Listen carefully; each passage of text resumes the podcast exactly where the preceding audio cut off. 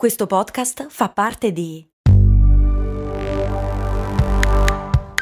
Voice Podcast Creators Company. Vi ricordate quando con Il Mondo Suona Così vi ho portati a Cuba, Zanzibar e Giamaica? No? E infatti non l'avevo ancora fatto!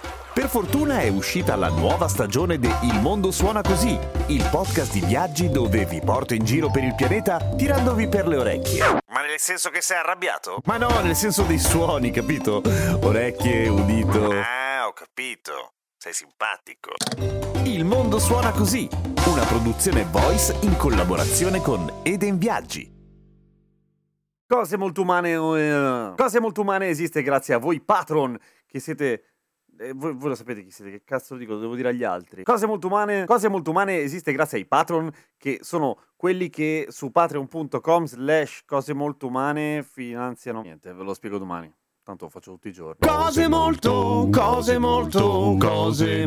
umane. Rispondo a Stefano che mi fa una domanda, e in realtà più che una domanda è un appello, ma adesso ci arriviamo. Allora, facciamo così, la domanda è questa: come mai i maschi dei mammiferi hanno i capezzoli anche se non allattano? Risposta semplice: perché durante lo sviluppo del feto i capezzoli ci sono già da subito, prima ancora che si decida se quel feto diventerà maschio o femmina o tutto quello che c'è in mezzo. Ma quindi se è un tratto vestigiale, quindi una sorta di residuo evolutivo che non serve a una mazza, non sarebbe meglio che il maschio si togliesse di mezzo i capezzoli nell'evoluzione? Anche qua risposta semplice: no, perché non causa praticamente nessun problema. Risposta più complicata: ma il fatto è che non è che sono solamente i capezzoli, cioè noi maschi abbiamo tutto il macchinario per produrre latte, esattamente come le donne. L'unica differenza è che abbiamo dei livelli più bassi di prolattina, che è un ormone che induce a produrre il latte, ma è come se noi avessimo l'impianto pronto ma fosse spento, punto. E un maschio può allattare volendo? Sì, fa impressione, ma sì, può allattare in una serie di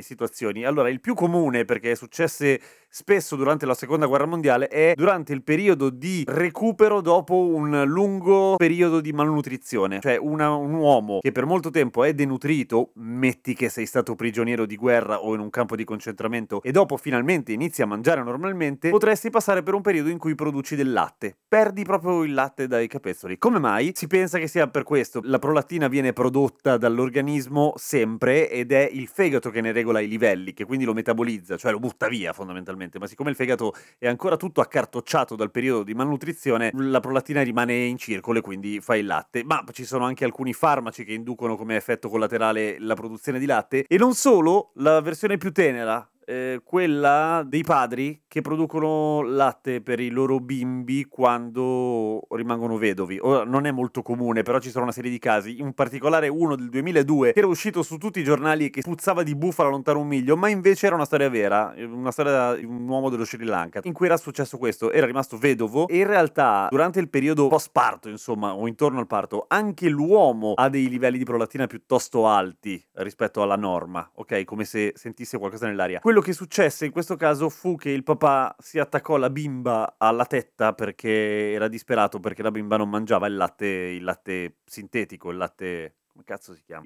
Polvere, l'avete capito? E ha iniziato a produrre latte che era ovviamente nutritizio, cioè serviva. Funzionava. Non è una cosa tipica, non è una cosa comune, ma potrebbe accadere, ok? Ma tornando alla domanda di prima, Stefano non mi ha chiesto questo in realtà. In realtà Stefano mi ha chiesto di trovare un pretesto per raccontare del fatto che anche i cani e i gatti maschi hanno i capezzoli. Perché ci tiene tanto? Perché è matto? Forse, ma se lo è non si evince da questa richiesta, anzi, perché è molto sensata. Lui fa il tecnico veterinario, la sua compagna, se ho capito bene, fa la veterinaria. Insomma, sono in quell'ambiente lì e mi racconta di un numero esorbitante di casi, impressionante di casi, ma tipo uno alla settimana, che arrivano con il cane con un capezzolo massacrato dal padrone perché pensano di star togliendo una zecca. E ci sono dei casi di cui devono operarli chirurgicamente perché glielo staccano. Come cazzo fai tu a riuscire a staccare a mani nude il capezzolo del tuo cane e a rimanere vivo? Cioè che il tuo cane ti vuole così bene, ha così tanta fiducia in te, che però sei un cretino, che non ti si attacca alla giugulare. Allora, i cani, anche maschi, hanno i capezzoli, e le cagne ovviamente sicuramente, ma secondo me ci arrivavate anche voi, e ne hanno svariati, perché il numero di capezzoli che un mammifero ha in genere è in relazione a quanti cuccioli fa, ok? Noi umani di capezzoli ne abbiamo 2, perché è difficile che facciamo più di un bambino per volta, a volte 2 fino a 6, ma sono casi di cui si legge nel giornale, ma vabbè,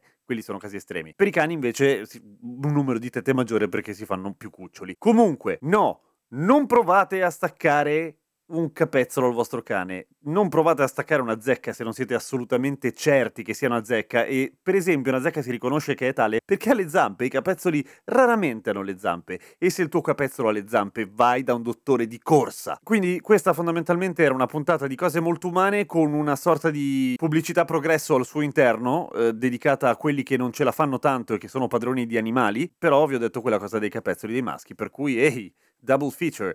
Grazie a tutti i patron che sostengono Cose molto umane, dando una piccola quota mensile che va da 1 a 5 euro su patreon.com/cosemoltoumane. Bella, ce l'ho fatta. A domani con Cose molto umane.